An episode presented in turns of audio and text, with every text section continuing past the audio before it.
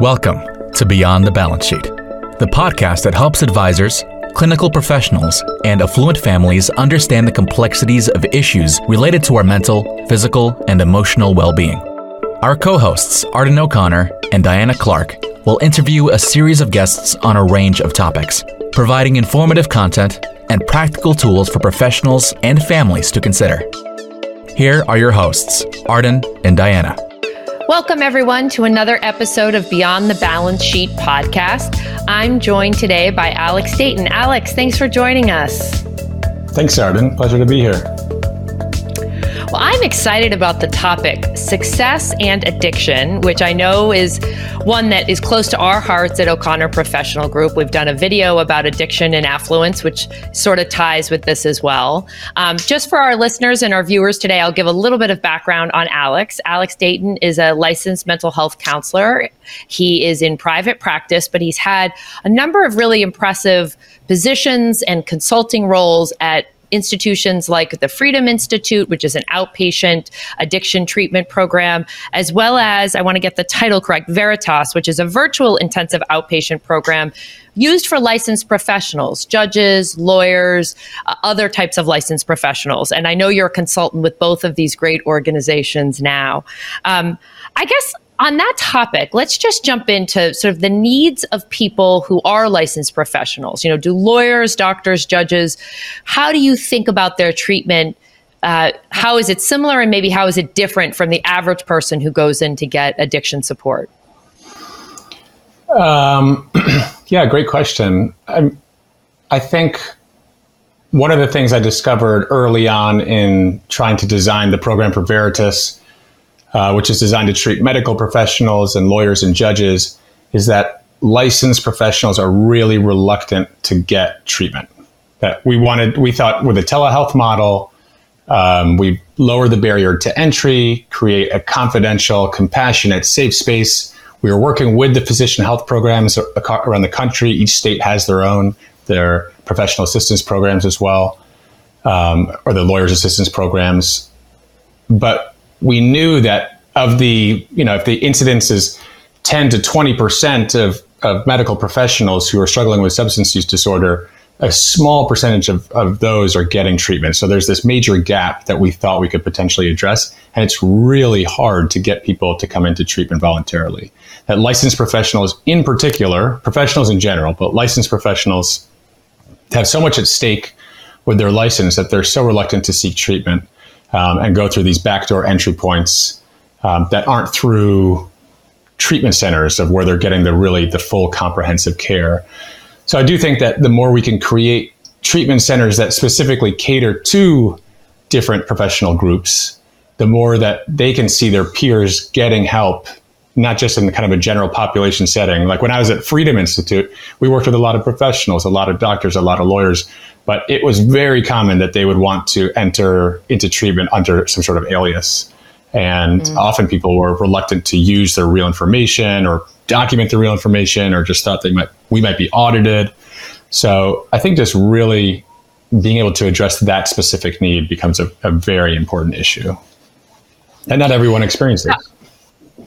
Gosh, that makes me think of just so many questions. So, you know, one that pops to mind is when you think about people who participated participated in this outpatient program, were they nudged to participate, participate? Were they mandated to participate? Or sort of what would be that, was there a, a, an, a, an event that sort of caused them to say, gosh, I really should seek help now? Yeah, yeah. I'm- And the, the hope, the goal was that we were going to get people to voluntarily come in, and that even we, you know, I would meet with hospitals around the country, um, and trying to work with their, their, you know, support communities and programs within that system to encourage people proactively to seek treatment. But what we really find is that it's a more reactive system at this point from employers and employees, you know, and the professionals themselves, is that people are waiting until something happens. There's an inflection point, like some sort of a D U I or whatever it might be, and then people are coming into treatment. So when it, they come under that umbrella, a licensed professional at least, then they're typically mandated for treatment. Um, another professional might have a consequence, um, where they're not mandated, but like strongly encouraged. I work with a lot of lawyers, um, and law firms will contact me directly to work in my private practice or, you know, enter into Veritas. And, um, and there it's not as much of a mandate, but kind of a, uh, just a strong recommendation that sometimes people follow up on and sometimes they don't, but But there's there's there's this. I often don't even like to think of it as mandated because it implies they don't have a choice, and they really actually do. But they are very highly leveraged. They're really leveraged uh, clients when their license is at stake. Makes total sense. I guess one question I have, and and you know, I tend to ask more provocative questions, so forgive me for that.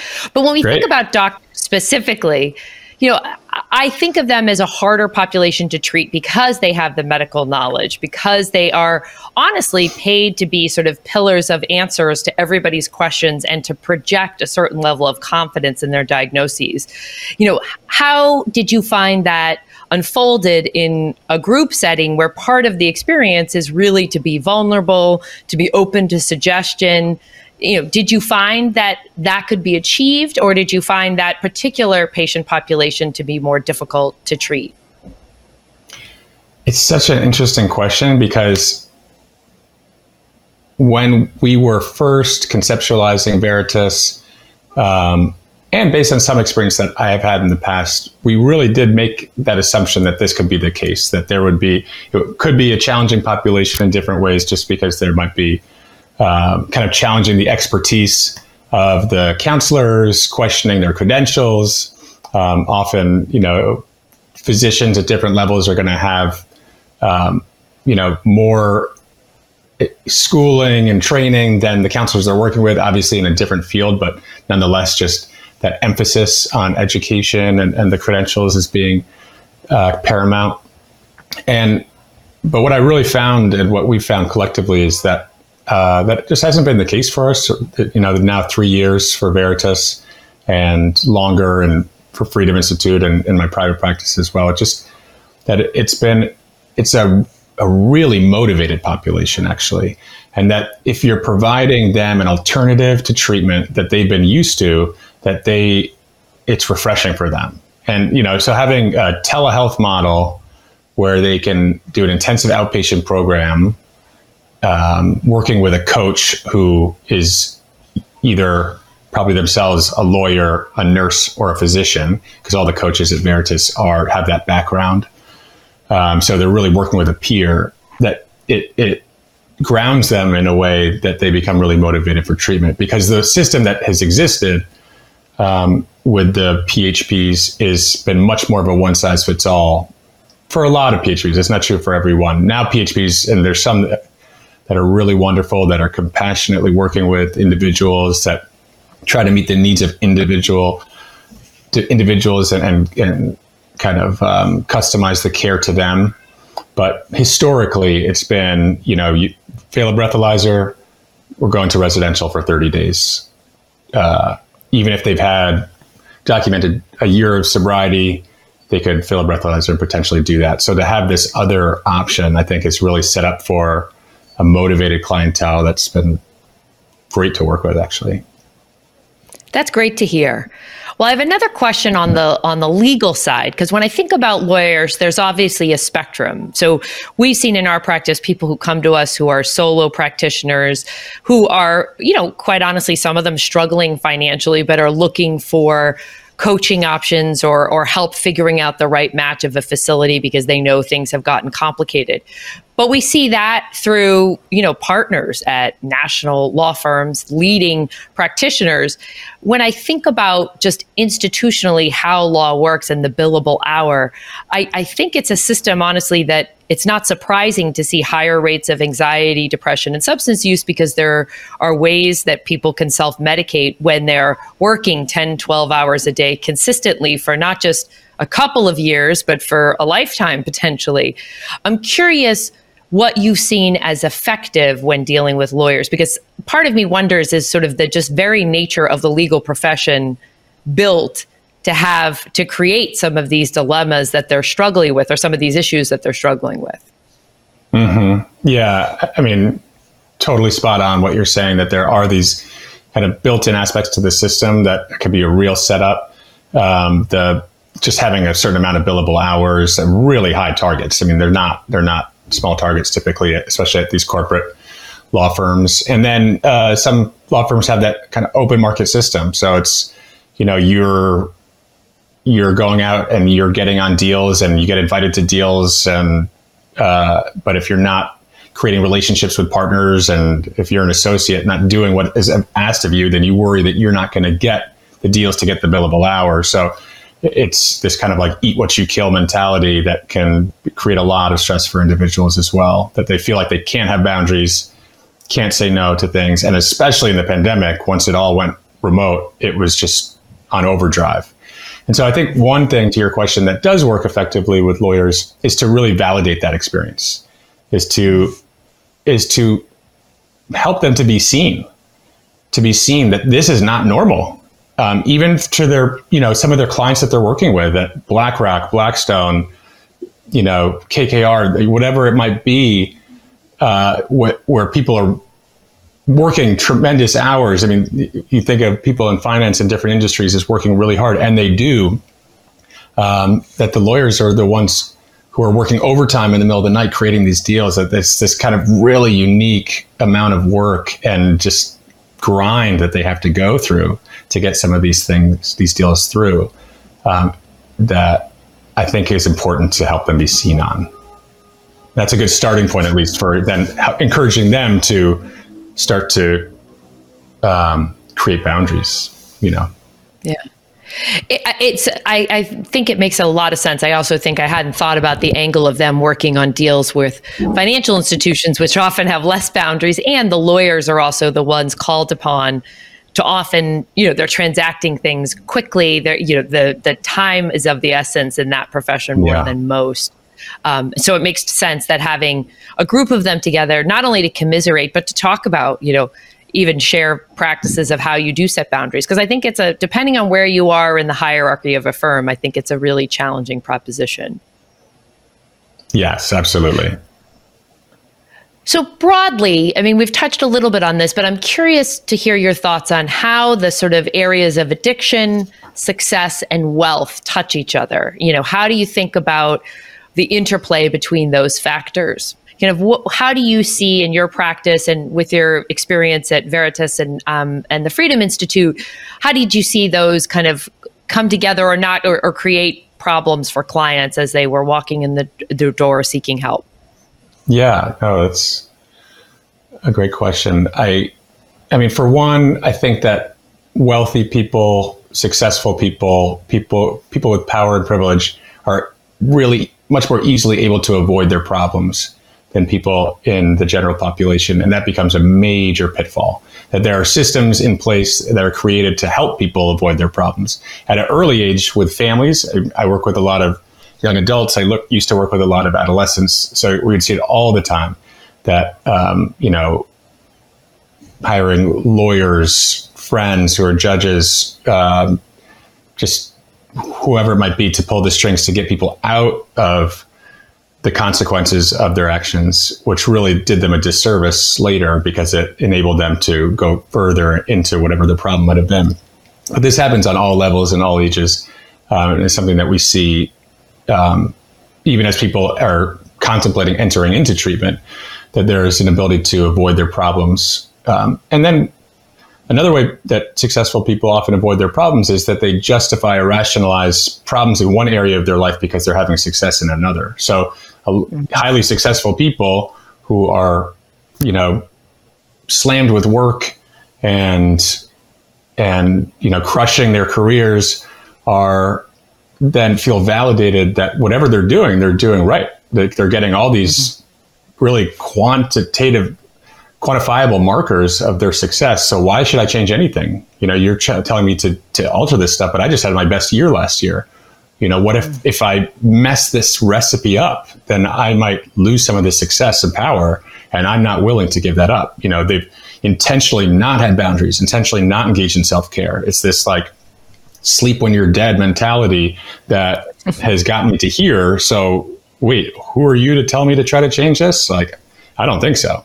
So it's it's um, it can just be challenging to get people's buy-in, again, unless that big consequences happened. You know, you try to kind of maybe raise the bottom a little bit with some family members using some leverage or something, but otherwise um, it's just, it's, there's a kind of a, even a sense of unmanageability to people's lives who could be um, really successful professionals. And so the idea of adding treatment, ironically, seems even more unmanageable. I could never fit that in. I could never take a month off. I could never, you know, so it's kind of like, uh, you know, snake eating its tail kind of thing. It's a great analogy. And and specifically on this point, I'd love to ask you about alcohol abuse, because when I think of those professions particularly, I'm cu- I, I think of extreme use of alcohol. Not to say other substances aren't, you know, dependent upon, if certainly there are others.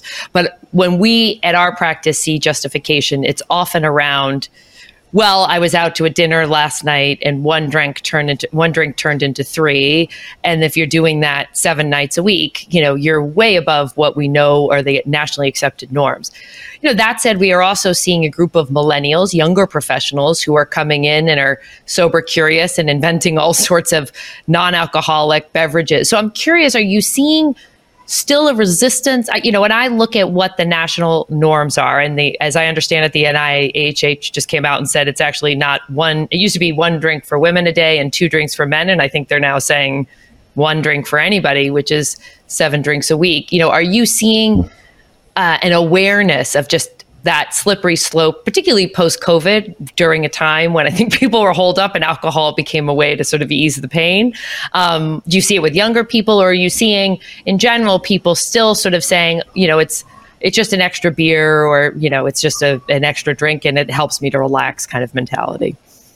Mm-hmm. Yeah, I think I think I definitely, we've seen a shift. I've seen a shift, not just in terms of um, kind of conception of alcohol being a problem, but just their willingness to get help, the normalizing getting help, the reducing of stigma to getting help.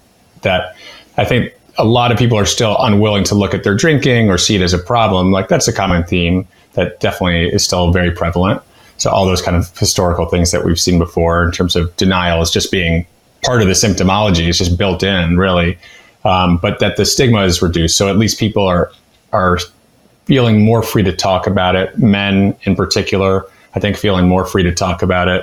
There's a kind of um, uh, more permission for men to seek help, I think.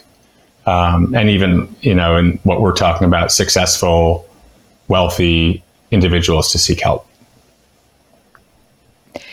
So switching gears a little bit, talk a little bit about what D B T is. As a as a layperson and non-clinician, one of the things that overwhelmed me in the field was what I call the alphabet soup of clinical credentials and and various forms of clinical treatment. But talk to us, talk to me about what D B T is, and if if for some, you know, where did you find it most effective, and for people who it's not effective with, you know, what are the other techniques people should consider?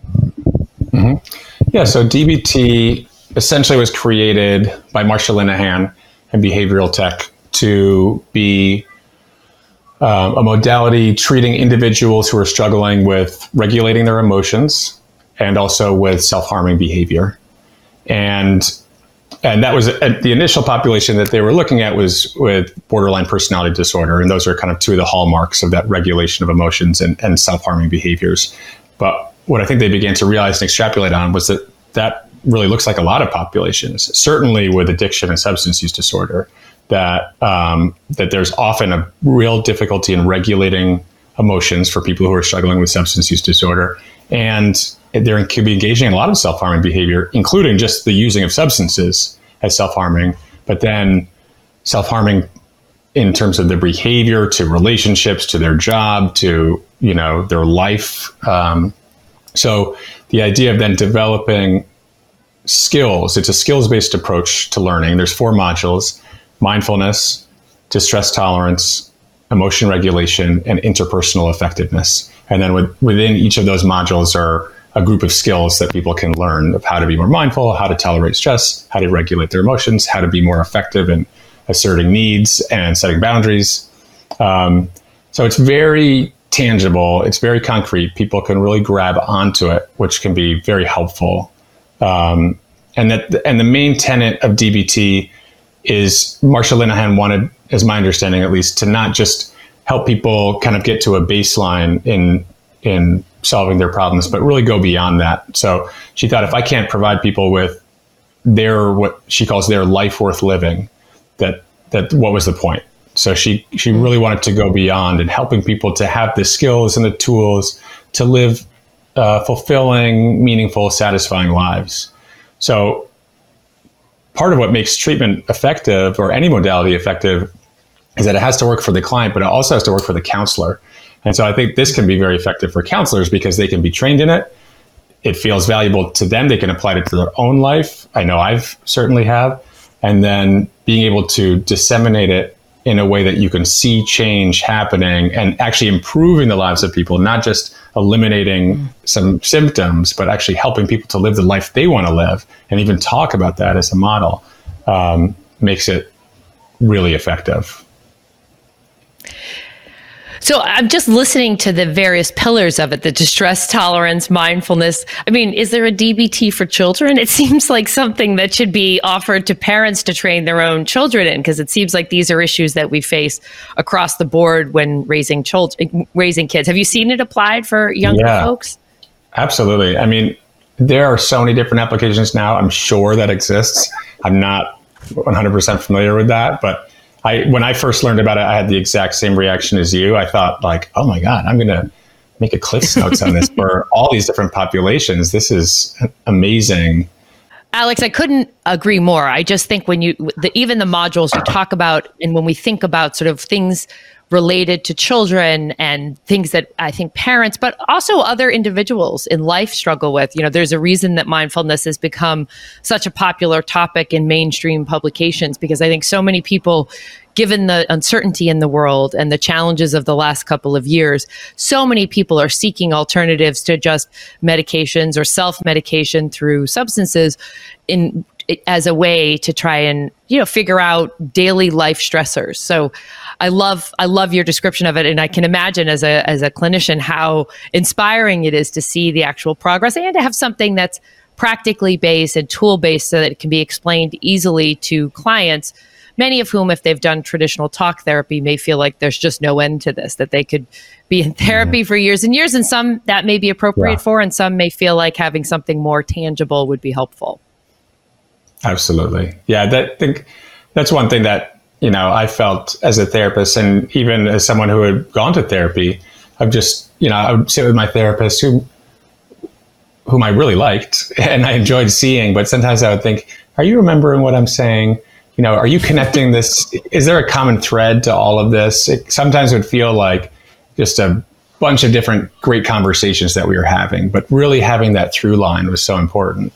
And that D B T makes sure to have that in towards your life worth living, and then even applying skills to it. So you have that anchoring point of, you know, talking about your life, but then what are you kind of, what are you doing to take responsibility for it? How are you addressing some of these issues? That's great. So I have two last questions uh, for you. The first is, what excites you about the development of the field? Are there things that you're looking forward to, or you think, gosh, this, we may be addressing, whether it's addictions or other types of mental health issues, totally differently in years to come? Mm-hmm. Um, and one thing that has excited me is just the um, incorporation of more technology into the field. You know, certainly with everyone going remote, and just bringing that element of technology in was really valuable. It's, I think behavioral healthcare is really lacking or, or sorry, lagging in their application of, of different forms of technology. Um, so that we've seen a real boom with that, with different apps and, you know, just access to care, and uh, all of it really just being about giving more treatment, more tools to more people. So that's exciting. I get excited about using it myself, and with clients, like I'll tell them about different things that I've seen, which I'm no, by no means an expert in, but like, hey, you should check out this app. This is really cool. And just see what works for you. You know, I can follow my own approach to modality, but it doesn't mean that, at least from my belief, is that people can incorporate a host of different things to help themselves. And so to give people agency is one of the biggest things you can do. And with technology, people can really do that. So that's one thing that excites me. The other thing that I hope to see more of is more preventative care, especially as it works working with professionals. So that, as I said before, it's such a reactive system right now that we're waiting for people to get in trouble, waiting for something to happen. That, um, you know, if you could start to um, really just, I don't know, anticipate burnout before it's happening, give people, um, you know, more resources and and make self-care more important as a way of avoiding burnout, uh, avoiding medical leaves, increasing performance, avoiding poor performance. You know, I think at, at the end of the day, it really does help the bottom line, which is where you're going to get people's attention. But that I would love to see more of that. And I feel like that's happening more and more. I completely agree with that statement. And I think if there, I like to look at silver linings. If there was one silver lining with COVID, I think people in the employer space particularly are paying more attention to turnover and mental wellness. And I, I can't, basically can't afford to ignore it because the employee, um, the ability to recruit right now is harder than it's been in a long time. And so people are forced to say, what, how do we keep people here if we get good people? My last and final question for you is, you know, when you think back on your, whether it's your personal or your professional journey, is there anything that sticks out to you that you say, gosh, I would change this about my journey? Or, or alternatively, I am so glad this happened and I would definitely want to keep this as part of my history. This was a defining moment. Hmm. Um. You know, I mean, there's certainly things I could look back on and think, and I've thought to myself at times, oh, I wish I'd done that differently, or I wish I could do this again, or I've, I've experienced regrets in my life. I've done things that I've regretted. Um, but I do have to say at the end of the day that I'm I'm really happy with my my life. If I think both personally and professionally, I feel really blessed to have a wonderful family, kids that I love, a wonderful relationship with my wife, um, a career that feels really meaningful and important to me, that connects me to people like you and a really professional group that I find stimulating and interesting. And um, so the idea of changing something or rewriting something means that it could potentially be different. It's like, it's like in the movie Back to the Future when they do one thing differently and then, you know, Biff is still alive and married to his mom. I just wouldn't want to have someone else married to my wife. I mean, that would be that would be awful if I rewrote something and then and then someone else was in my place. So if I guess my answer is I wouldn't change anything. I love it. I love it. It's a great note to end on. Um, and thank you so much, Alex, for your time and your and your wisdom. I just think it was really impressive. And I think you're touching on a really important topic that I want to make sure gets the attention it deserves, because I think the population, you've had a history of treating your, some of the toughest, you know, doctors, lawyers, and adolescents. I think for many clinicians, they would say, if I could pick three populations I'd like to stay away from due to the resistance to getting help, it's, it would be those. So you've given us some hope, and I appreciate your participation today. Thanks, Arden. It's been a real pleasure. I appreciate it. Thank you to all of our listeners and our viewers. If you enjoyed today's podcast, please go on your platform of choice and give us a positive review, and we look forward to having you on our next episode. Thank you for listening to Beyond the Balance Sheet, a podcast designed to help advisors, clinical professionals, and affluent families solve some of their biggest medical, psychiatric, and emotional challenges. Visit beyond the balance sheet dot com to read more about our guests and resources and sign up for our newsletter.